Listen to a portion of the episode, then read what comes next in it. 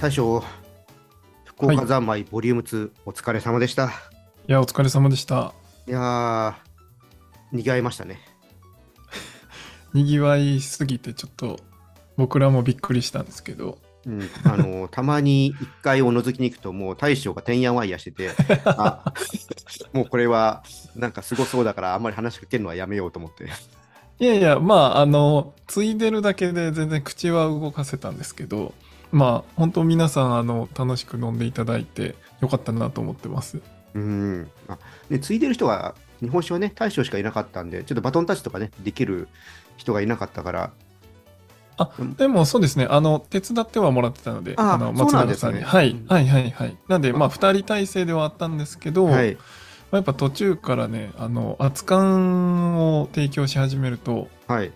あの、手が開かなくなったっていう感じですね。ああ、そうですよね。どうしても見てなきゃいけなかったりとか、いろいろちょっと手間かかりますもんね。そうなんですよ。温度が上がりすぎちゃうと困るのでっていう。はい。でも、楽しかったです。うん。ね。いや、本当上も結構わちゃわちゃっとなった時は、僕もサービングとか、あの勝手にやらせてもらって、 そうですよ ね。いや、はい写真撮りたかったんですけど、全然 上にも上がれなかった。まあ、今ね、あの、さからばキャスト聞いていただいている方に、ちょっとだけ説明すると、まあ、福岡で、あの、イベントをさせていただいたんですけど、それになんと、コグネさんも東京から駆けつけていただいたということで、はい。え2階がビールのブルワリーの青空ブルワリーさんで、え1階が酒蔵っていう日本酒の居酒屋さんなんですけど、まあ、両方オーナーの方が一緒っていうことでじゃあ両方でやっちゃえっていうあのちょっととんでもない企画を 企画したばっかりにですね大変なことになったんですけど、まあ、めちゃくちゃ楽しかったっていうお話ですね。うん。初めね、20人ぐらいの定員だったのが、終わってみれば45名になってたと いう。そうなんですよ。倍以上、想定の倍以上だったんででもあっ。という間まあにねでもそのおかげで、うんはうい。ん人数もね、あそこまで集まったので、そうですね。やっぱまあ、ビールがお好きな方も日本酒飲んでみようって方もいらっしゃったと思いますし、うんまあ日本酒お好きで、あそんなブルワリーあるんだったら行ってみようって方もいたんだろうなと思って、まあ本当にすぐ埋まっちゃいましたね。ね本当ね、大盛況なイベントで、本当ありがとうございました。いえいえ、こちらこそまたやりましょう。やりましょう。はいあ。とね、そんなこんなでこんなイベントもね、やっておりますが、さあ、このね、さからばキャストは、お酒コミュニティさからばの運営メンバーが、お酒に関する話や気になっていることをワイワイ話すお酒トークバラエティです。さあ、今月はですね、私、ビール担当のコグネーがメインで、えー今週はですね、日本酒担当の杉田さんがえー一緒に話をしてくれます。杉田さん、よろしくお願いします。よろしくお願いします。さあ、杉田さん、今月のテーマは、2023年おすすめしたいお酒、まあ、春と夏におすすめしたいお酒ということで聞いていこうと思うんですけども、はい。日本酒でいろいろちょっと教えてもらえればと思います。お任せください。はい、ということで、この後、いっぱい話してもらおうと思います。さからばキャスト、オープンです。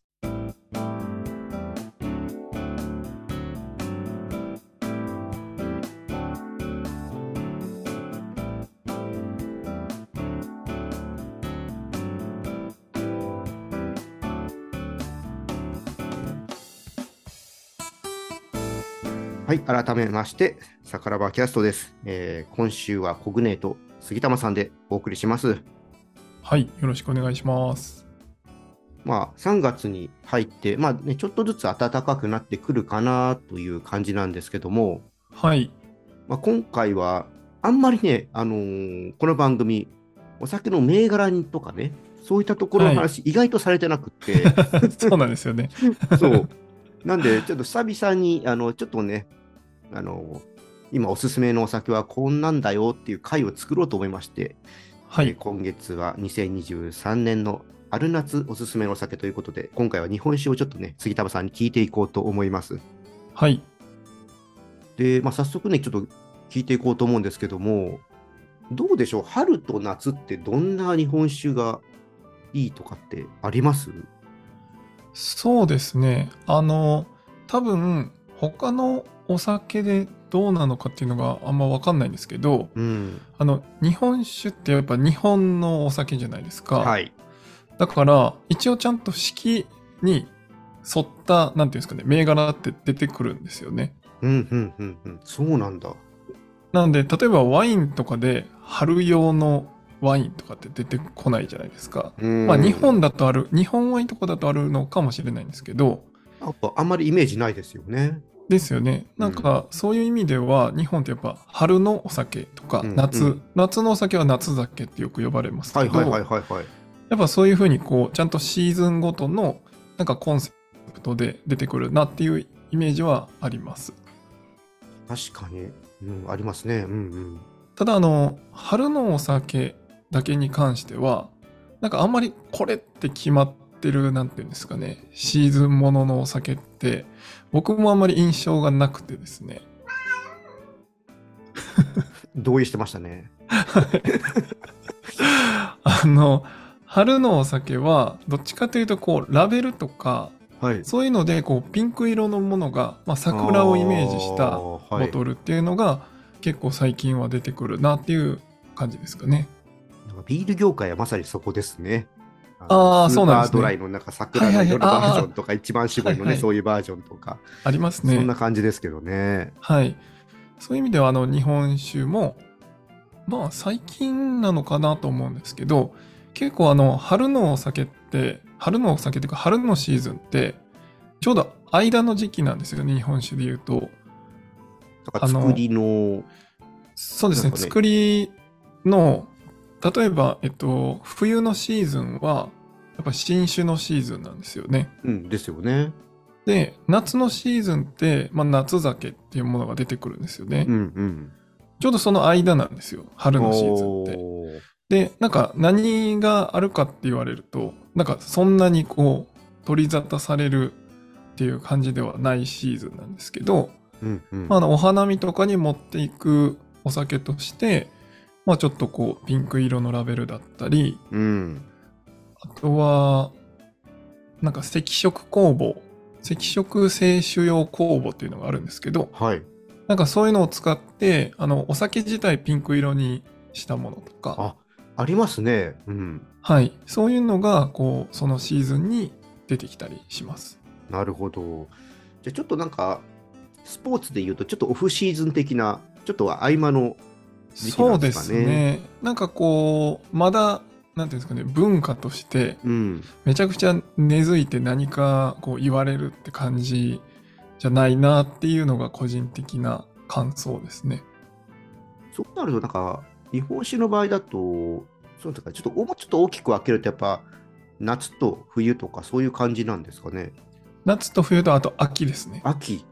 秋は、えっと、うん10月1日がうん。あの日本酒の日っていうのもあり、ちょうど冷やおろしのシーズンで、新酒が1年間寝かされて出てくるシーズンなんで、いまあそこはそこでちゃんとあるんですよね。なるほど。うなんで春だけこう、ふわっとしてるというか、ーん。なんで新酒の続きっていう感じですかね。ほうほうほう。まあ、新酒のシーズンでもまだある感じですかね。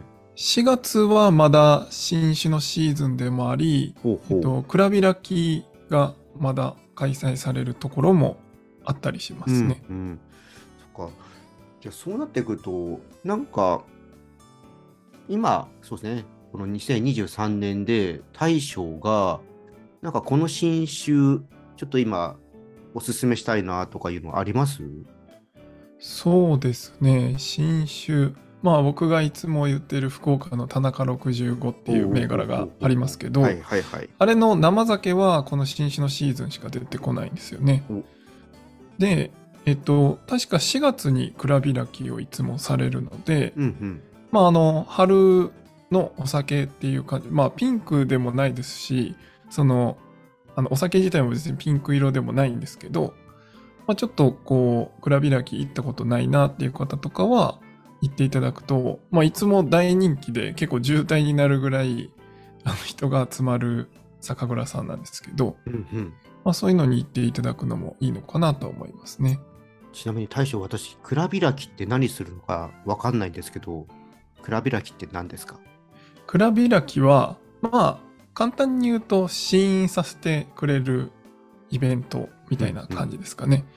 まあ、あの新酒ができて皆さんに今年はこういう新酒ができましたよみたいな、うん。まあ、お披露目会でもあり、うん。えっと、いつもの感謝を込めたなんていうんですかね、還元、地元に還元するイベントというか、おー。なんかそういう感じのイベントですかね。いいですね、なんか、そういう の。そうなかなかそうビールにはないからな、そういうのって、あ、そっか。ビーブルルってワリーでなんかやるってないんですね。そのいわゆるその新酒って言われるものって、ビールって特にシーズンがないから、ああ、なるほど。常に新しいのが毎週出てくるみたいな、はいはいそはんいなはい。感じだから、まあ、ねえそういうのするとなと、やっぱ、あのー周年祭とか、はいはいはい。オープンした時とか、なんかそういう感じにはなっちゃうんですけど、なんかちょっと意味合いが違うのかなっていうね、今の話だと。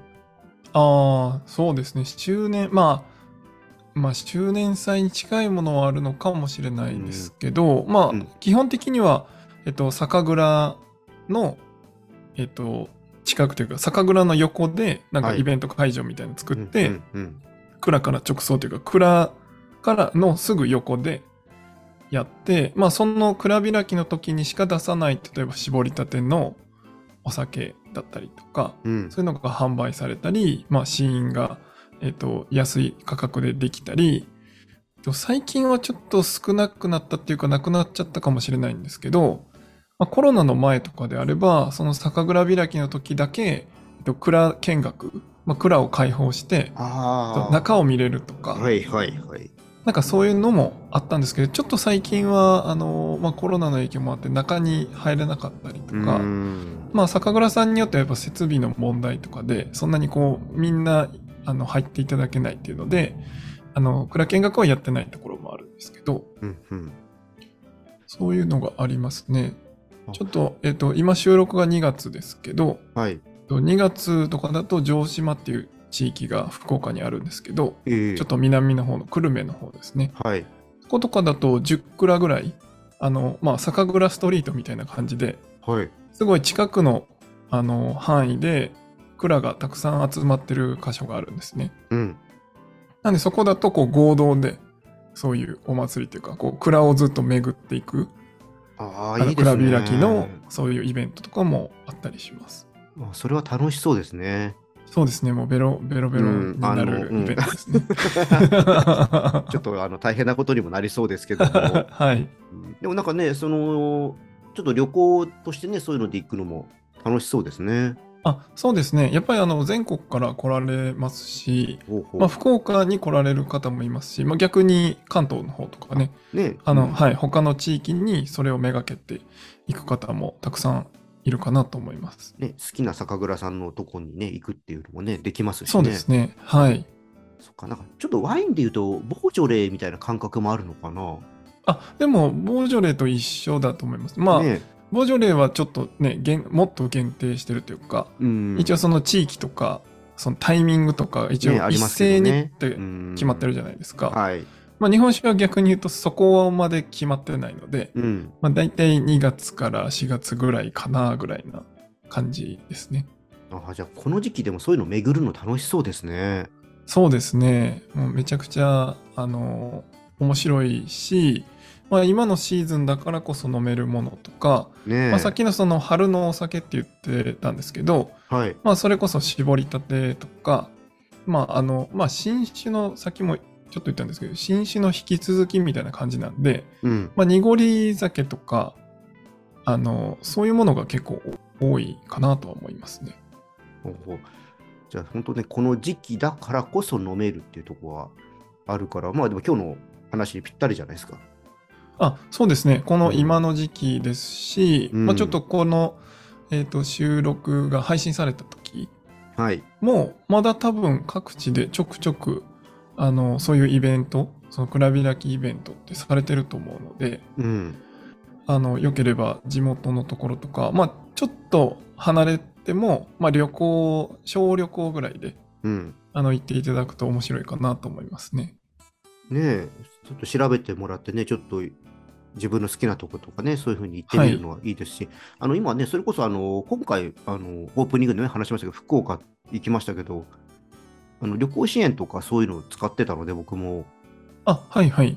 でそういう地域とかだとね、そういうのも使ってお得に行けると思うんで、そうですね。うん、福岡は2000円の割引クーポン来たかな。あ、そうなんですね。うん、ああれってお、お土産とかで使えるんでしたっけなんかそのお店とかあの対応してあ対応してれば使えますね、はいはいお土産屋さんとかでもいいし、あのコンビニとかあですでよもね使えるのかな。あ、コンビニでも使えるんですね。はい。まあでもなんかせっかくならお土産とかね、あ、そうそうそうそうそうそう飲食店さんとかがいいですよね。ただね、福岡はその後あの大阪には行く予定だったんで、結構バタバタして、そんな使えなかったかな。 そうですよね。しかもあれ、2日間だったら2日間のうちに使わないといあけないそうみでたすいなね、そあんなの感じですよね。期間は決まってますね。ですよね。はい。だから使い切りっていう。うん。なんでまあ、対象のお店でお酒を買っていただくとか。とか、飲食店も使えたりするんで、あのお食事するとか。はいはいはい、うんですね。なんで、そういうのをちょっとね、絡めながら行くと、ちょっとお得に行けるのかなっていうのもあるんでね。はい。今年の春はそうじゃないから、まあ、ちょっとゴールデンウィークだとね、今の話だとちょっと遅くなっちゃうのかなっていう感じですけども。そうですね。うん。なんでもうちょっと前、まあ、えっと、そこでしか買えないものもありますし、はい。まあその時期に、えっと、出回ってるというか、同じ時期に出回ってるその酒蔵さんの新酒みたいなものもあったりするので、まあうんうん4月中ぐらいに買っておいていただければ、まあ、5月、6月ぐらいまでは、ある程度楽しめるんじゃないかなとは思いますけど、ね。なるほど。大将はどうですか今年はなんかどっか回ろうとかそういうのはあったりするんですかなかなかちょっとね、あの、タイミングが合わなかったりして、先の城島のやつとかも行けなかったんですけど、あらそうですね、行きたいんですけどっていう感じですね。なんで、、あの、ぜひ皆さんの、あの、写真とかを 見 たい。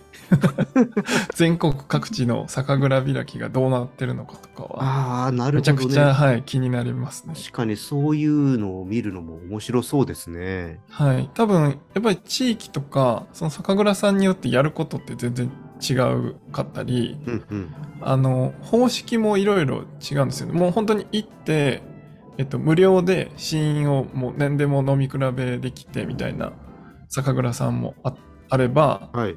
あのチケット制とかで、えっと、最初にまあ2000円でチケット何枚分のやつを買って、うんとかコインもらってそれをこう交換して試飲するみたいな。はいはい。なんかそういうスタイルのところもあったりして、まあうんいろいろやっぱ、あの、イベントもこう音楽と組み合わせて、うんうんねうん。やってるところとかも多分あったりするので、なんかそういうのを知りたいですね。やっぱ全国各地全部回ろうと思うと多分一生かかっても行ききれないと思うんで、うん無理ですよね。なんでそういうのはすごい興味はありますね。なんかそういうのが確かにね、あのいろんな人のを見て、なるほどとかね、思うのも。そうですね。いいですねまあそれを見てなんか面白そうだなと思ったら次の年の旅行計画に入れるとか、 ですよね。やりたいうん。なぁと思いますね。へえちょっと僕も探してみようかな。なんか、このビールの世界、特にあのクラフトビールと言われるところはい。で、もともと酒蔵さんのところもあったりするから、はい。なんか僕の場合はその、うん、ビール作ってる酒蔵さんのとこ調べてみて、そういうのやってたら、はいはやっいてみはるのい。も楽しそうだなそうっですては思いい。ました。うん。あもしかしたらね、ビールの方のイベントはにい、そういう日本酒も出されてるとかもあるかもしれないですよね。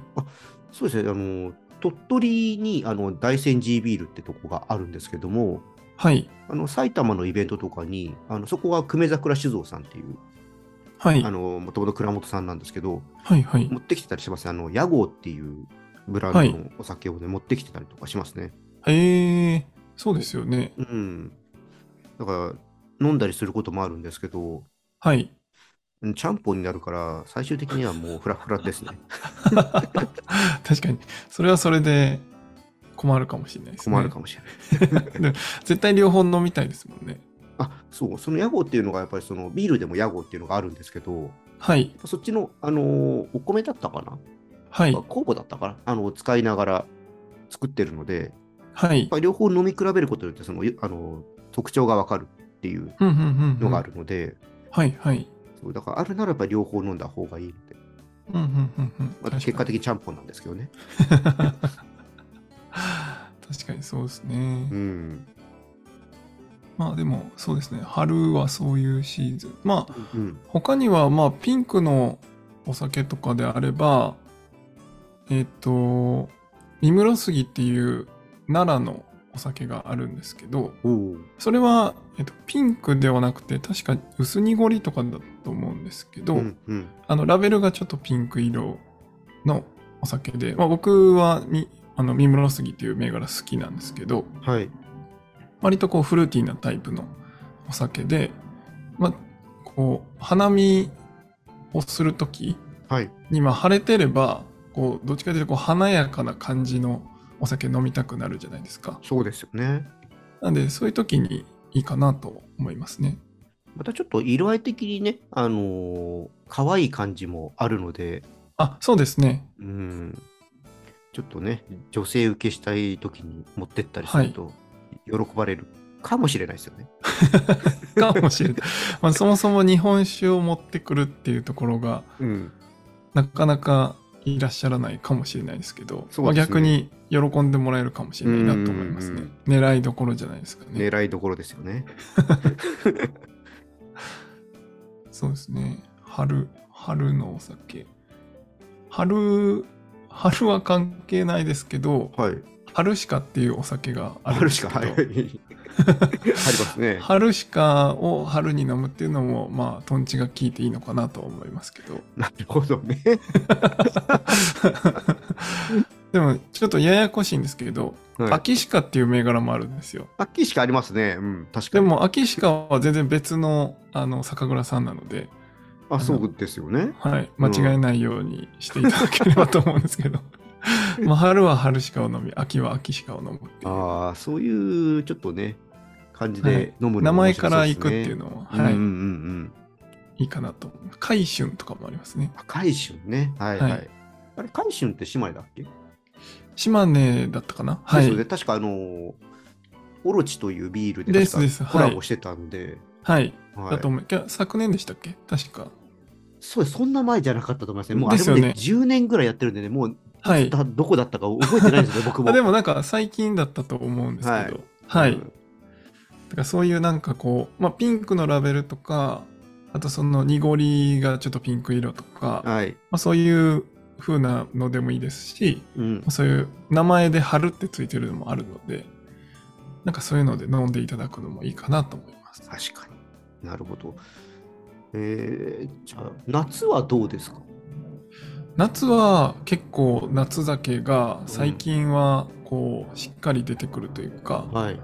あの、夏酒だよって主張してくるので、 うん。あの結構飲むことは多いです 飲むことそう春酒は春酒っていう言葉がないぐらいうんなんですかねあんまり主張してこないのでなんでしょうあの、新州で、あの、当時さんとかも一仕事置いて、ちょっとゆっくりしたいシーズンなのかな。そうですね多分こうなんていうんですかね熟成期間に入っちゃうのでえどっちかというとえはい。だからわざわざそこに合わせて作るっていうのは昔のその酒造りのなんていうんですかねこうサイクルから言うと、はい。一旦お休みの期間なんですよね、んだから、まあそういう意味でもあんまりないのかなと思うんですけど、うんまあ夏酒も、まあある意味、あの、オフシーズンではあるんですけど、うん。はい。でも最近は結構頑張って出してるなっていう感じはあって、うん。まあそれこそ異業種コラボで一回、あの夏オンザロックってやつをああ、はいはい。飲んでいただいたと思うんですけど去、年ですよね。あ、ですです。んあれはもうちょっと毎年飲んでる銘柄ですね。うん。おーあれは本当美味しいんですよね。でも結構そういうロックとか、うん。まああの、ハイボール的にこう炭酸で割ったりとか、うん。なんかそういう飲み方ができる、ちょちょっと濃いめの、あの、お酒が増えますね。なるほど。確かに、あのーまあ、ミオとかああいう発泡性の日本酒っていうのは飲んだことはありますけども、はい。ロックで日本酒を飲むってやったことがなかったので、はいはいこれははめちゃくちゃ新鮮でしたね。い。ですよね。まあ、もともとこう、さらっとしてるのに、そんなわざわざ氷で、なんていうんですかね、こう入れちゃうと、うん。ちょっと味のインパクトがなくなっちゃったりするものもあるので、なんか普段からあんまりこう推奨されてるっていう感じでもないんですけど、うんあ、そうなんですか。えっと、あなんで夏酒はそういうのを推奨してる銘柄は結構多いんですけど、ああ、なるほど、なるほど。はい、普段の日本酒の飲み方としうんて、うんうんうんこうロックで飲んでくださいみたいなのをこう言われることは少ないかなと思うんですけど、はい。まあ、僕は割とこう例えば体調的に、うん。まあ、飲みたいけどなんかこう濃く感じる日とかないですかお酒が。あ僕は結構もともと日本酒をそっちに感じる人間なので、なるほどなるほど、はい。だからそういう日はもうあの氷入れてうん。飲むとすごいさらっとするので、うん。まあ、そういう飲み方普段からしたりもするんですけど、まあ、あの夏はそういうのがこうより増えてくるなっていう感じですね。なんかね、ビールの考え方でいくと、やっぱ夏ってなんかドライな感じのイメージがありますけど、あえてそこをちょっとそういう濃いめのものを出して、そうやってちょっとロックとか、まあ、炭酸で割ったりとか、はい、で楽しむってなんか、新しい日本酒のなんか飲み方みたいにね、感じるんですよね。そうですね。まあ、ちょっとこれもあの日本酒あるあるなんですけどはい。こう基準がないんですよね。基準がない。夏酒の基準っていうものああ、が。なるほど。定義的なもの。ですです。はい。なんでこれを作ったら夏酒ですっていうのが基本的にないので、うん。えっと、逆にさっき言われたみたいに、こう、さらっと飲みたい時あるじゃないですか。うん。そういうように、例えばスパークリングだったりとか、こう、割とこう、さっぱりした酒質のえー日本酒を出してこられる酒蔵さんもあります。なるほど。ただ、一方で、えっと、さっき言ったみたいに、こう、逆にこう、ガツンとスタミナ飯と合わせてくださいぐらいの、うん。こうがっつり濃いめにして、えっと、ロックで飲んでくださいみたいなそういう銘柄も出てくるんで、まあ、割とこう両極端だなって感じですねこう夏酒って言われるものはおーまあ、そのあたりじゃ本当酒蔵さんのキャラクターって感じですね。あそうですねそれこそ和歌山のキッドっていう、はいあの小根さんもご存知だと思うんですけど、はいああののビールも作られてるので翌日会ってました。 大大阪でね、はいはいはいあのキッドは、えっと、夏の銘柄があるんですよねおおー。なんで、えっと、そういう、あの、キットは確か春夏秋冬あったんじゃないかなと思うんですけうど、ん結構季節のあの銘柄シリーズとかあったりするんですけど、はいはいまあ、そういうこう夏に出してるのは、どっちかというと軽快な方だったと記憶してます。うーん。で、まあ、この間飲んだ、その、ソンホンマレーの夏オンザロックみたいなのは、まあ、ロックで飲んでください。なんで、うんまあ、それとか、あと、玉川のアイスブレーカーっていうやつがあったりするんですけど、浜川っていうのは東京ですか京丹後京丹後市の酒蔵さんのうんうん。銘柄なんですけどええー。それもロックで推奨されてるお酒であのペンギンが乗ってるんですよね。ええあのー。なんていうんですか北極みたいなうん北極か南極かわかんないんですけど、うんうんまあ、そういう感じのラベルで、まあ、そういう夏にぴったりのお酒ですっていうことで出てきたりするので、まあ、ちょっとこうロック寄りのそういう濃いめのやつが出てきくるっていう感じもありますね。いやー、全然でも、大将に話聞くまではそういうふうに日本酒があるって知らなかったから面白いなぁそうですよね。あんまりなんかこう、日本酒を割るっていう頭があんまり皆さんので中でないですよね。ねまあ、僕も結構ね、焼酎とかそういうのは、こう割って、何かしらで割って飲むみたいなイメージありましたけど、蒸留酒は割って飲むってイメージですけど、醸造酒って悪いイメージがあんまなくって。そうですよね。うん。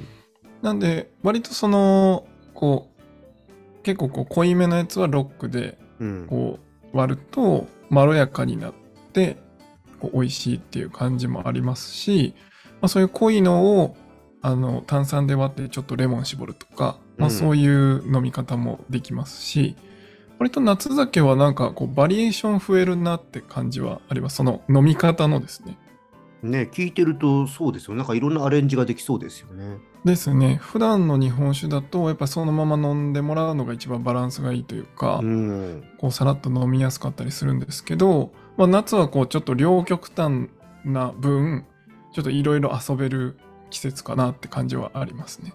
なるほど、それは面白いな。ね、今年の夏、また異業種コラボライブはね、各回があるかなとは思うんですけど、まあ、あの夏にやる必要はないんですけど、はいはいはい。またそこで大将はどう遊んでくるのか楽しみですね。そうですね。異業種コラボはだいぶ遊びますからね。 遊びますね。あの、なんていうんですかね。こう、きっちり選ばなくていいと思ってるっていうか、うんなんていうんですか、正解とかはないって思ってるから、うん。はい。で、み、皆さんこうなんか遊びたいっていう、こう、オーラがあるじゃないですか。なんかそうですよね。あのーまあ普通もいいんだけど、せっかくこの機会だからなんか違ったことをやってそうみよでうす。なんか、よみたこいなののあり機ますよね。会だから、なんかの、なんか違うひねったやつ飲もうぜみたいな。 なんか、だから、こう、いろいろ楽しいなって思いますね。うんまあ、皆さんが選ぶものも、もう国根さんが選んだビールとか、うん。あの、あやさんとかが選んだワインとか、ね、ウイスキーもそうですけど、なんか普段こう飲まないものとか、うん。飲み方とか、うん。なんかそういうのが楽しめるから、結構異業種コラボは新鮮だなって思います ね。確かに。いやーでもそうですね、でも今日もそのね、あのー春とか夏とか、ね、テーマだったんですけど、やっぱ知らないから聞いてて、へーっていうのばっかでしたね。よかったです。まあなんかこう、銘柄を指定してっていう意味でいくと、あんまり今日はそのお話できてないですけど、うん、まあさっき言ったみたいにその、ん見方というか、うん、そういう夏だったら、こう、なんとかオンザロックみたいなとか、そういうこう、割って飲んでくださいみたいな書いてるやつが増えてきたり、まあそのラベルがピンク色で春のお酒っぽいやつとうか、ん、なんかそういうのでこう選んで、まあ、ジャケ買いみたいな感じにはなるかもしれないですけど、はい。まあそういうのを楽しむ季節って思ってもらってもいいのかなとは思いますけどね。まあじゃあ今の時期は蔵めぐれ と。せっかくだから。そうですね。はい。蔵をぜひ、あの、人のこと言えないんですけど、あの、僕も行きたい、 行きたいんですけど、ぜひ、あの、これを聞いた方は、行ったよっていう報告をお待ちしております。 はい、ということで、あのぜひね、皆さん、蔵に行った際には、えー杉玉さんをね、なんかちょっとメンションつけて、 はい、はい。確認できるようにしてあげてくだ さい。ぜひ。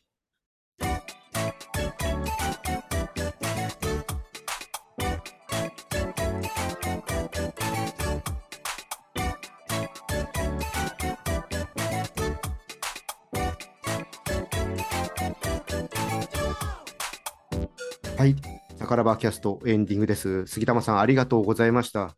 ありがとうございました。そう、あのね、福岡のイベントの後、翌日が大阪だったんですけど、そう、平和酒造のあの醸造家でもあり、南部当時の高木さんという方とはいイベントだったんはいはいですよね。うん、入ってて。はい。はい。で、あの、いろいろは話聞いて、やっぱあそこもなんか、その、田植えとか、そういうの体験とかでみんなでやったりとか、なんかそういうのやったりしてるって言ってたんで、はい。まあ、ちょっとね、こういう時期ではないかもしれないですけど、なんかはい一緒に何か楽しむとか、まあそういうのはね、あの、あるみたいなんで、行ってみたいなとは思いましたね。あ、そうですね。なんか今、そういえば、あの、田植えで思い出したんですけど、はい。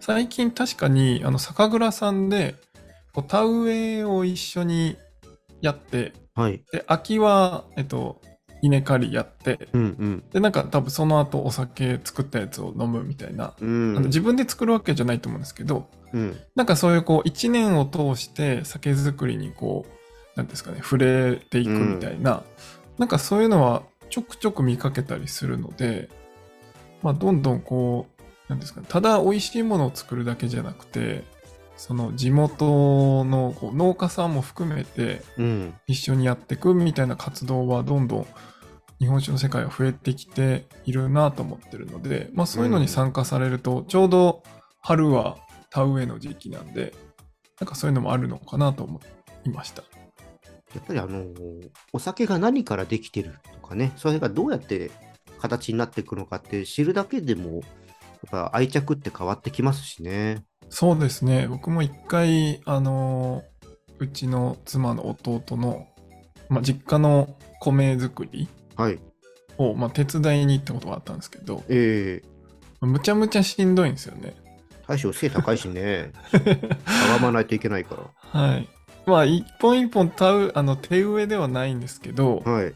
まあ、その、ね、こう、田んぼからこう、いろいろはひっぺがしたりしないといけない作業とか、まあ、その、あの、ぬかるんだ中を歩かないといけなかったら、全然こう、ね力入れて歩かないと埋まっていくので、なんで、なんかそういうのを経験、一回でも経験すると、あなんかそれを超えてできたお酒、あの、お米でできたお酒なんだなっていうのを改めて美味しいなって思いましたね。ね、おですよね。ビールだと、最近だとホップの収穫を一緒にやったりとか、うんうんうんそういうのもあるので、やっぱそういうのがあると、すごくね、そのお酒がもっと身近に感じられるし、いいですよね。そうですね。なんか一回はこう皆さん体験してもらうと、うん。まあ大変は大変ですけど、まあい一回であれば耐えれるんじゃないかなと思うんで、 じゃあもうやりたくないって思うけど、逆にあのありがたみが増えるってういうか、んなんでもかね、自分がなね、んちょっかとそう携わったものがお酒になってくるっていう、ちょっとね、なんか達成感みたいなのもあると思うので、ですね。なんか、うんあこれ自分で作ったお米なんだみたいな、ね、うん。それはありますね。ねまあ、でも大将、ね、田んぼに入って埋まってっちゃうと、次に入る人は危ないですね。なんでですか？ えだって、その分深いじゃないですか。あのプールでいきなりあの水深が深くなるみたいな感じになるから気をつけない。 いやいや、そんなずっと開いてないですからね、 穴。すぐ埋まりますから。全身泥だらけになっちゃはい落とし穴みたいな感じじゃないんで。う。でもすみません、一回はボケとかないとちょっ と消化不良なんです。すみません。毎回みんなボケるからな。最近なんか杉玉さんに関してはみんな一回はなんかボケないとなんか気が済まなくなってますよね。 ちょっとその流れやめてください。 荒く、玉が荒くなってきてるんで。いやー、そうっすよね。あゆさんもだいぶ投げてきますからね、最近。まあ、さあゆさんが一番悪い説ありますからね。そうっすね。ビッグボスでね。はい、ビッグボス。あ、ちょっと消されるんで、これぐらいにしておきましょ消さうれるんはい。ねあのパブルっていう話がありますから。この辺にしときましょはい。う。はい。 ということで、ちょっと今回はね、杉玉さんに、まあ、この春ね、夏に向けてというところだったんですけど、まあ、いろいろね、こう、違うお話も聞けたので、これは結構皆さん、参考になったんじゃないかなと思います。またね、よかったですあの、うん、はい。こういう話をしていければなと思うので、比較的今回は真面目なお話だったんじゃないかなと思いますけども、比 比較的、はい。較的、そんな回もあっていいんじゃないでしょうか。はい、たまには真面目な回をやろうと思いました。はい。はい、ということで、ねえーこのさからばキャストでは感想とか質問お待ちしております。えースタンド FM お聞きの方はコメントとかね、レターで送っていただければと思います。で、どうですかね、杉玉さんはそういえば、ご自身のチャンネルの方では何い。か新しい試みを始めたということで、はい。なんあか、あれですかね。あのーそうです。コメントを募集し始めましたというところで、はい。あの今までもコメント欄あったんですけど、えーコメントいただいたら、それを番組中に紹介して、うん。紹介した方にはステッカーをお送りするといなんうと。コーナーを始めましたので、ぜひ、ちょっとね、1回目のあのテーマミスった感はちょっとあるんですけど、ちょっと難しすぎたかなと思ってああ、なるほど、なるほど。お題は確かにね。難しいですよ ちょっとおおね。題はちょっといろいろ考えながら、あの、難しすぎたって今、にゃんこがそう言っですてるんねで。 はい。 ちょっと抗議してますね。はいなんで、まあそこはちょっと調整しながら、ぜひ、あの、皆さんのコメントをお待ちしております。ちょっと私もね、あの福岡にいた時に1枚いただいたんですけど、すごい質感のいいステッカーで、あ、ステッカーはめっちゃ僕自身気に入ってるので、なんか一瞬あの、僕あの、よく車に貼るあのマグネットみたいの、ああいう感はいはいはじいみたいに見えて、そうですね、結構なんか厚手のいい、うん A シールです。A シール。一瞬ちょっとシールと思わなかったんで、びっくりしましたけど、はい。ね、これぜひ皆さんゲットしていただきたいと思います。はい、ありがとうございます。ぜひお待ちしてます。はい。あとはね、こちら、サカラバキャストの方でもね、こんな話聞きたいとか、リクエストもお待ちしていますので、よろしくお願いします。あと、そうだ、大事なの、チャンネルのね、フォローとかもよろしくお願いします。お願いします。あはい。ということで、杉玉さん、今回ありがとうございました。りがとうございました。ははい。じゃあ、それでは皆さん、健康的に飲んで素敵なお酒ライフお過ごしください。今回は、コグネーと、杉玉でした。ままたねー。たねー。